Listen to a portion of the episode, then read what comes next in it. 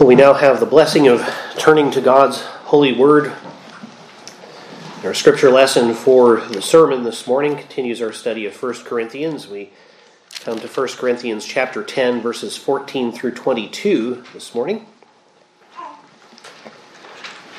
So this is God's holy word as he gave to the apostle Paul, inspired him to write to the Corinthians. And so as it was inspired by the Lord, it is the infallible, the inerrant word of the living God. And so let's attend with reverence to its reading. Again, 1 Corinthians 10, verses 14 through 22. Therefore, my beloved, flee from idolatry. I speak as to wise men. Judge for yourselves what I say. The cup of blessing which we bless, is it not the communion of the blood of Christ? The bread which we break, is it not the communion of the body of Christ? For we, though many, are one bread and one body, for we all partake of that one bread. Observe Israel after the flesh. Are not those who eat of the sacrifices partakers of the altar? What am I saying then? That an idol is anything, or what is offered to idols is anything? Rather, that the things which the Gentiles sacrifice, they sacrifice to demons and not to God. And I do not want you to have fellowship with demons. You cannot drink the cup of the Lord and the cup of demons. You cannot partake of the Lord's table and the table of demons. Or do we provoke the Lord to jealousy? Are we stronger than He?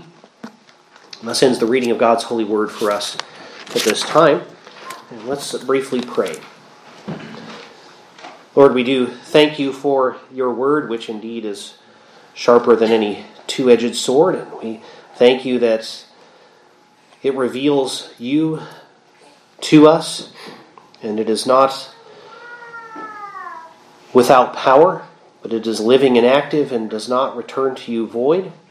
And so we pray now, as we have read your word and as I exposit it here, that we would grow in our knowledge of you and thereby in our love of you and in our ability to serve you by the power of your Holy Spirit as we pray in Jesus' name. Amen. Well, we had last time studied the first 13 verses of 1 Corinthians 10. And in those verses, Paul offered the example of ancient Israel in the days of Moses uh, as a cautionary account. Uh, just recently, we were reading as we do to our little girls, and and uh, I've been reading uh, the Child's Garden of Verses, Robert Louis Stevenson, to to the girls, and and they went over to the bookcase and they pointed to the shelf where it was, and there was a book next to it, and they insisted they wanted me to read that one too. So I pulled it off the shelf. It was one that I'd gotten uh, many years ago, long before we had kids, but I thought, oh, that might be neat to have. And it's a book called Cautionary Tales, and I read the first poem to them. It was about a little boy who slipped his nurse's hand at the at the zoo and ran away from her. He had this tendency to run away. And so while he was at the zoo, he ran away from his nurse and he got eaten by a lion. And all of these sorts of poems are in there. They're cautionary tales like that. We got to see how the more they get more and more gruesome as they go along. So we stopped reading them to the girls. But uh, God offers in the scriptures this account of ancient Israel in the wilderness and how they often rebelled as a cautionary account. Uh, cautionary tale, kind of like that, written down for the benefit of believers in all ages. And Paul said, as we saw last time, especially for those of us in this last age of the world from Christ's first coming to his return. And the main lesson that we learn in those verses uh, from the example of ancient Israel we saw was to take heed lest we think we stand but actually will fall. In today's reading, Paul brings his argument around to draw some conclusions about the issues that he first raised in chapter 8. If you'll recall, in chapter 8, you, will remember uh, he dealt with matters of conscience, particularly in regard to whether it was acceptable for a Christian to eat meat from animals that had been sacrificed to idols. They had been offered in idolatrous sacrifices. And we saw on the one hand, since idols are nothing, Paul said, the Christian is free to eat such meat. And we'll find the conclusion, the final conclusion to this a little bit later. We won't come to it this week, but it will involve saying basically it's a don't ask, don't tell policy. If you know that it's sacrificed to an idol, avoid it. If not, don't ask and just eat it. But here we haven't gotten quite that far yet. Uh, but we saw before that, that Paul had said on the one hand, since the idol is nothing, it's perfectly fine for the Christian to eat meat that was sacrificed to an idol. On the other hand, for the sake of the conscience, we saw before, of our brothers and sisters who do not have that kind of confidence, we would do better not to seem to be associated with the idolatrous sacrifices, and so it's better not to eat meat. And Paul said, if, if meat gives offense to my brother, I will eat no meat. We saw that our love for our brothers and sisters in Christ should override our desire to assert our own liberty. Well, Paul now gives another reason to avoid such associations with idolatrous sacrifices. Because we should be taking heed lest we fall, as we saw last time, we should simply, Paul says here, flee from idolatry altogether. We need to be careful that while asserting our own liberty of conscience, that we're not actually pushing ourselves into a situation of temptation or into a relaxed attitude toward things that so grievously offend our God. Rather, Paul says, flee from it. So, in this passage, Paul offers six reasons Christians should flee from idolatry that we'll get into. One is in order to apply the lessons of Scripture wisely, like the sorts of things we saw last time. Number two, because of the Christian's identity in Christ, we should flee idolatry. Third, because of individual Christian's identity with all other Christians, we should flee idolatry. Fourth, for the sake of the spiritual purity of the church. And fifth, for the sake of the purity of the Lord's table. And then finally, in order not to provoke the Lord. We should, for those reasons, flee from idolatry. So Paul begins this passage with the command in verse 14 Therefore, my beloved, flee from idolatry. Now, that term, therefore, that begins that sentence, tells us uh, this is a result of things that he's already been saying. Because of what I just told you, therefore, flee from idolatry. So, because the Christian needs to take heed, lest thinking we stand, we actually would fall, because we should learn from the example of the ancient Israelites, because we should not lust after evil things, that's one of the things he just told us in the last passage, therefore, flee from idolatry. Notice Paul calls the Corinthian Christians my beloved in that verse. Therefore, my beloved, flee from idolatry. So, any criticism he's offering here for their behavior has not come from a position of self righteousness or arrogant judgmentalism over them. It's coming from a genuine love for these people. He doesn't want them to bring God's displeasure upon themselves. He wants them to obey God because He loves them. Particularly knowing the danger of idolatry, because He loves them, He desires for them to flee from it. You know, we watch a lot of children's programs, things with our girls. We limit their screen time, but but uh, there are some decent programs that are helpful, educational for them, and they'll learn about animals and things like that. And uh, there's some of those programs that'll teach them about snakes. But at their age, we want to tell them, well, you don't know which ones are safe and which ones aren't. So when you see a snake, flee. So we run. We don't don't go near it. Get away from it. We do that because we love them, right? Similarly, Paul is saying, when you see idolatry, get away from it because I love you. I don't want you to be harmed by idolatry. The verb he uses is the one that describes what soldiers do when they've been routed by the enemy. In ancient times, when you had armies that were fighting face to face, this is not an organized, slow retreat. This is when when your army has been so defeated by the enemy that you just drop everything and run. It's dropping everything and running as fast and as far away as you can.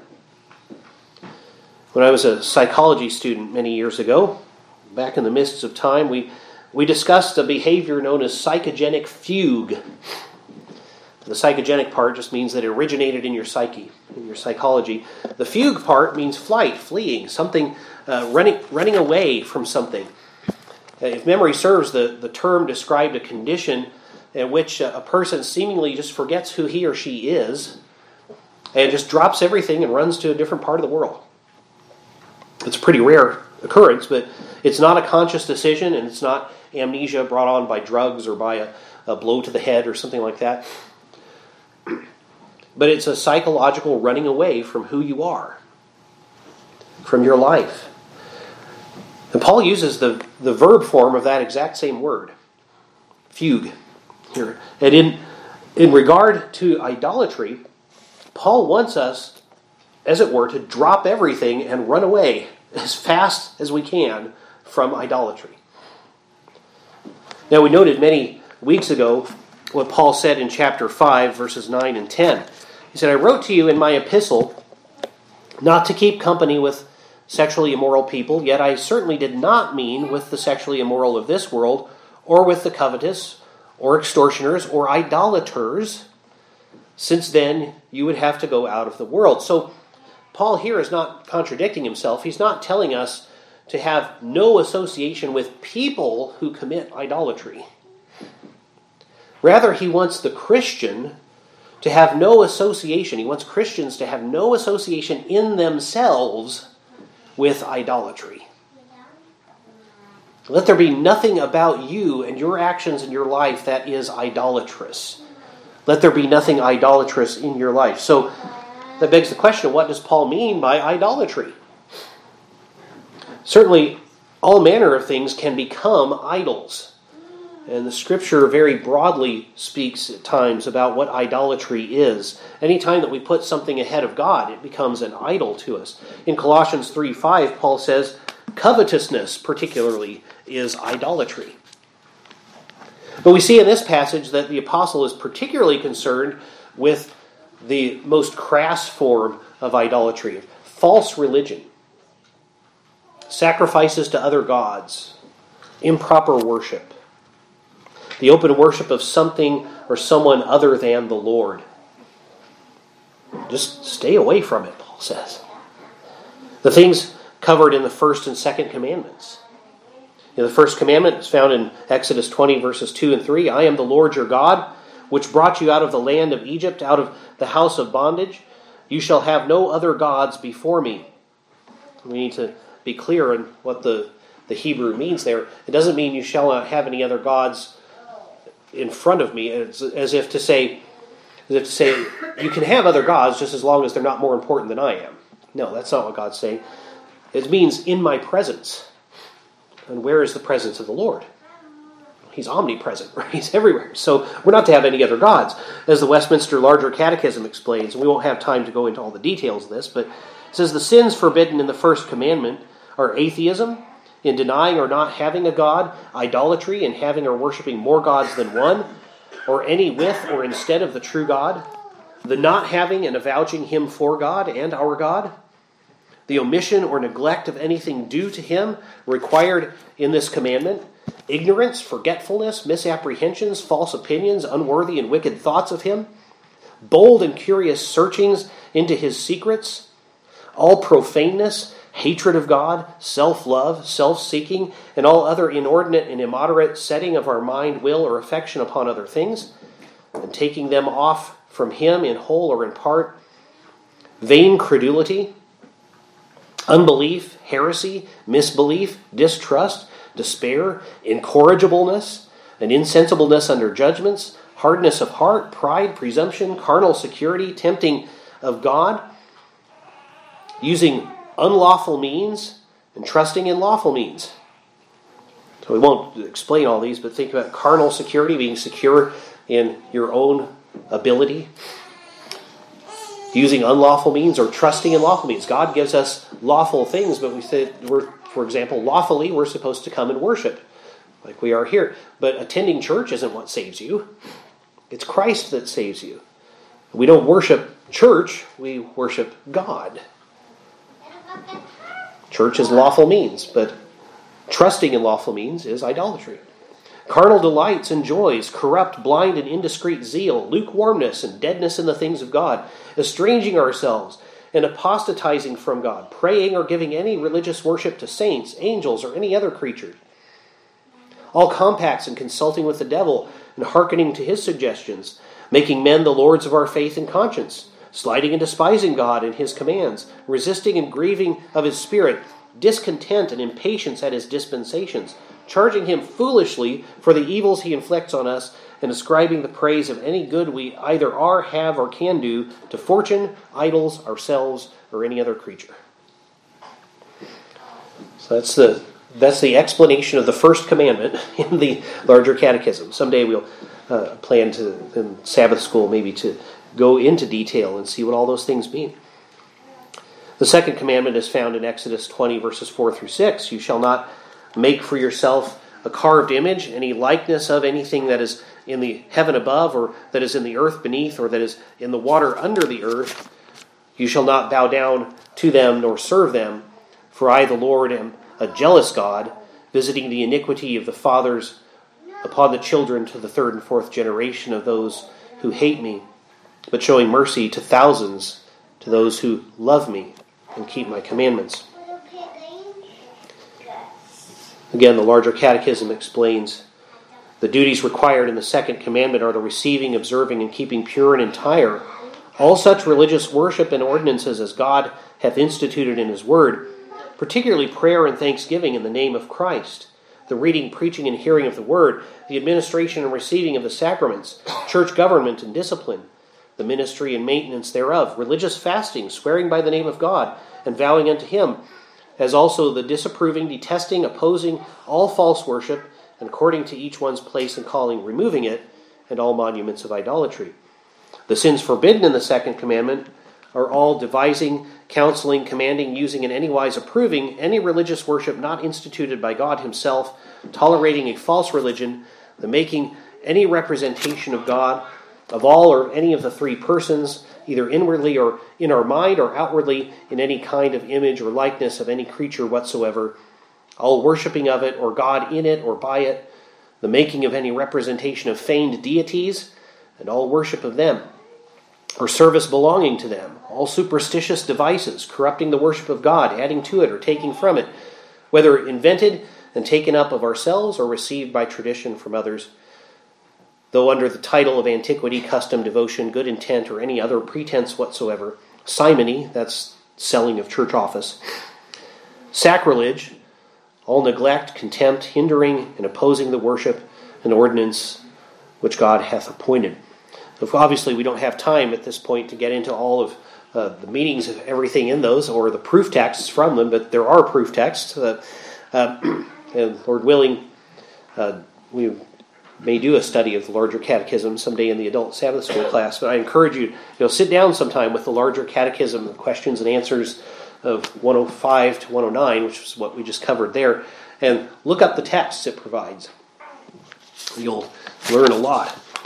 But for now, suffer, suffice to say, the, the things covered in uh, those explanations are what we flee from we should flee from all of those things, flee from idolatry, especially the more open and crass forms of idolatry, which are just obvious. And the worship of false gods and false worship of the true God. Paul offers in this passage six reasons we should flee from that. Six reasons we should flee from idolatry. Number one, flee from idolatry in order to apply the lessons of Scripture. The therefore in verse 14 tells us we should flee from idolatry because of what Paul was just talking about. And that included the examples from Scripture of the behavior of the Israelites in the wilderness in the days of Moses. Look at what happened to them, therefore flee from idolatry. In verse 15, Paul writes, I speak as to wise men, judge for yourselves what I say. He's simply asking the Corinthian brethren to consider carefully what he's about to say but we also see his clear expectation is that Christians apply wisely the lessons of Scripture. Both what he referred to in the previous verses and what he says in the following verses. Apply these lessons well. Fleeing idolatry is a good application of the lessons of Scripture. So flee idolatry in order to apply the lessons of Scripture wisely. Secondly, flee from idolatry because of your identity in Christ. Verse 16 The cup of blessing which we bless, is it not the communion of the blood of Christ? The bread which we break, is it not the communion of the body of Christ?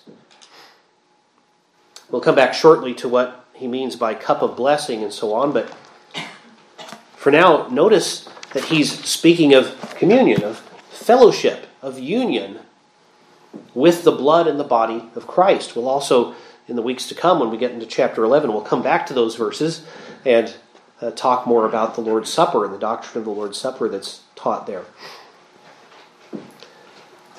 Everyone with saving faith is united to Christ. We're united to Him in His death, to which baptism points as well as the Lord's Supper. Romans 6 3 says, Or do you not know that as many of you as were baptized into Christ Jesus were baptized into His death? So we're united to Him in his death and also then in his resurrection, as Romans 6 5 says. For if we have been united together in the likeness of his death, certainly we also shall be in the likeness of his resurrection. You, as a believer, if you do have faith in Christ, are so united to him that spiritually speaking, you are already seated with him in the heavenly places. Ephesians 2, verses 4 through 6. But God, who is rich in mercy, because of the great love with which he loved us, even when we were dead in trespasses, made us alive together with Christ. By grace you have been saved, and raised us together in the heavenly places in Christ Jesus. Well, if you're that united to Christ, if you are so united with Christ that you're even considered to be seated with Him in heaven now, and He is the self same God who authored the Ten Commandments, well, how do you think He will react when you associate Him who dwells in you with the worship of other gods? Or with any form of false worship? Flee from idolatry because of your identity in Christ. Three, flee from idolatry because of your identity with other Christians. Verse 17 For we, though many, are one bread and one body, for we all partake of that one bread. The bread in question here is not the physical bread of the Lord's Supper, but it's the bread to which it actually points. The true bread come down from heaven is Jesus Christ. And in the sense that each believer has a true spiritual union with Christ, he or she is a member of his body. And thus part, so to speak, of that bread. But you, as an individual Christian, are not a partaker of Christ on your own. It's never just me and Jesus. Right? Christians are sheep in a flock, we're not lone wolves, right? Your union with Christ is not an individual union. Instead, it's a union with everyone else who is also united to Christ. Christ is not one head of many bodies, but he's the head of one body. Colossians 1:18 and he is the head of the body, singular, the church. If one of us engages in idolatry, he actually corrupts the whole in a manner of speaking. That doesn't mean that God's going to hold you particularly personally responsible for the idolatry of a professing Christian halfway around the world. But there is a way in which, if I engage in something ungodly, that I am bringing corruption into the body. Flee from idolatry because your identity with other Christians is a reality. There's a grave danger of damaging the whole church by the idolatry of one or of a few. Think of the medieval church, how swiftly idolatry and false worship spread through it. and corrupted so much of it. Flee from idolatry because of your identity with other Christians. Four, flee from idolatry for the sake of the spiritual purity of the church. Verse 18 Observe Israel after the flesh. Are not those who eat of the sacrifices partakers of the altar? So he's saying, observe earthly Israel, which was, there was still a temple when Paul wrote this, still a temple in Jerusalem where sacrifices were going on. In the Old Testament, sacrificial worship, except in the case of the, the whole burnt offering, those who brought an animal for sacrifice and the priests who actually carried out the sacrifice each received a portion of the meat from that animal to eat. It was, as it were, a sacred meal with the Lord. So the part of the, the animal that's burnt on the altar was going to the Lord symbolically. And then the other parts of the animal eaten by the priests and by those who offered it were eaten by them. And so each time a sacrifice happened, it was as if God's people were having a meal with Him. It's similar to what we have in the Lord's Supper. The only people who ate of those sacrifices were the people by whom or for whom the sacrifice was offered the priest or the people who brought the animal to be sacrificed. There was a deep connection between the offering of the sacrifice and the partaking of that meal, the eating of the meat. Similarly, therefore, to participate knowingly in the sacrifices made to false gods, Paul says, is to have fellowship in some way with that false god. And so while on the other on the one hand, the idol is nothing, he says, on the other hand, false religion is demon inspired and demon supported, so why would you want to be associated with that? The demons, as we talked about before, even impersonate the false gods so as to lead people away from the Lord and to garner worship for themselves verses 19 and 20. What, what am I saying then? That an idol is anything? Or what is offered to idols is anything? And the way he asks that, the implied answer is no. The idol isn't anything on the one hand. Therefore, the thing offered to it doesn't have any spiritual power to corrupt you or anything by itself.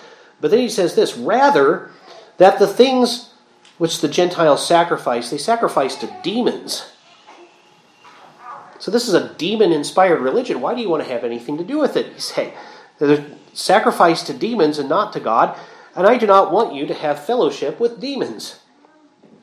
If the church is to be pure, if our worship is to be pure, we must have no fellowship with the spiritual forces of darkness. Flee from idolatry for the sake of the purity of the church, the spiritual purity of the church. Number five, flee from idolatry for the sake of the purity of the Lord's table. In verse 16, Paul spoke of the cup of blessing and the bread which we break and associated them with the blood and the body of Christ, respectively. Uh, that is a clear reference to the sacrament of the Lord's Supper, in which Jesus established bread and wine as the representation of his body and of his blood, and therefore of his atoning sacrifice of himself. And indeed, the, the term cup of blessing that Paul uses here actually refers specifically to the third cup in the Passover meal. When they were celebrating the Passover supper, there was a particular form it took in Jesus' day. And the third cup that was shared by the people observing the Passover was called the cup of blessing.